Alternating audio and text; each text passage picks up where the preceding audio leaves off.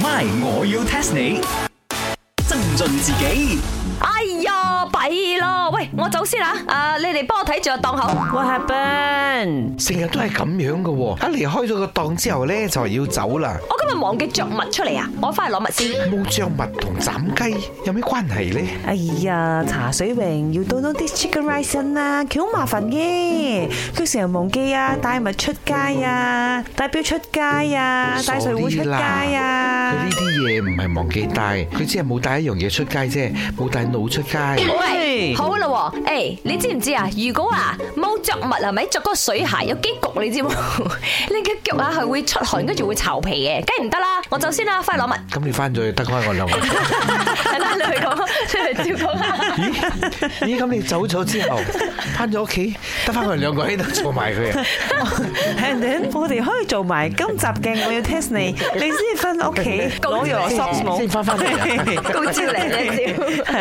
咁唔係點樣喎？我真係要着襪噶嘛，唔着襪啦，露喂頭兼核呢突。啲日日做嘅嘢我都唔明白啊！點解你可以咁大頭蝦都會忘記嘅咧？你就好似食飯要擘大個口咁樣啫嘛，點會忘記嘅咧？咁我靚嘛，靚咪忘記啦，顧住照鏡嘛，出去嘅時 候。 OK，夠咗。I think 啊，今集 must be 係 test 呢一個大頭蝦係點嚟噶啦。大頭蝦其實佢意思就係記性 not good 嘅 people 啦。My，我要 test 你。 test test test test test 點解大頭蝦係形容啲記性唔好嘅人呢？仲使問阿貴嘅真係啊！以前有個人，佢成日都忘記嘢嘅，咧好似佢哋嘅雞凡恩咁樣，佢嘅名咧就叫大頭蝦啦。哇！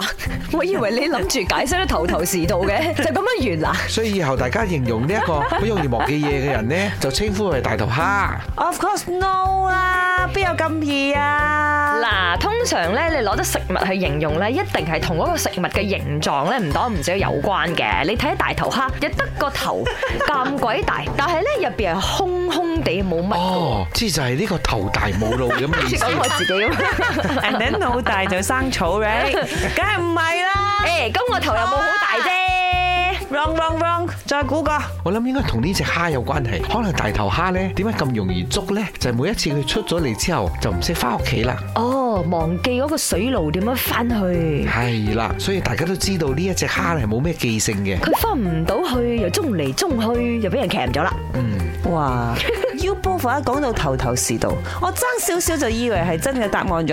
No 啊，錯啊！Let me tell you the truth 啊！真正嘅答案係原來哦，喺呢個 Ming Dynasty，即係明朝嘅時候，喺珠三角嗰度有一啲咧好敗家嘅人，嗰時候佢哋叫佢做大頭蝦。Why 咧？Because 啊，喺呢個中國嘅大頭蝦係虛有其表嘅，好似好大隻咁樣，但係你食嗰都少少肉嘅啫喎，所以佢哋就形容嗰啲唔踏實、虛有其表嘅人做大頭蝦。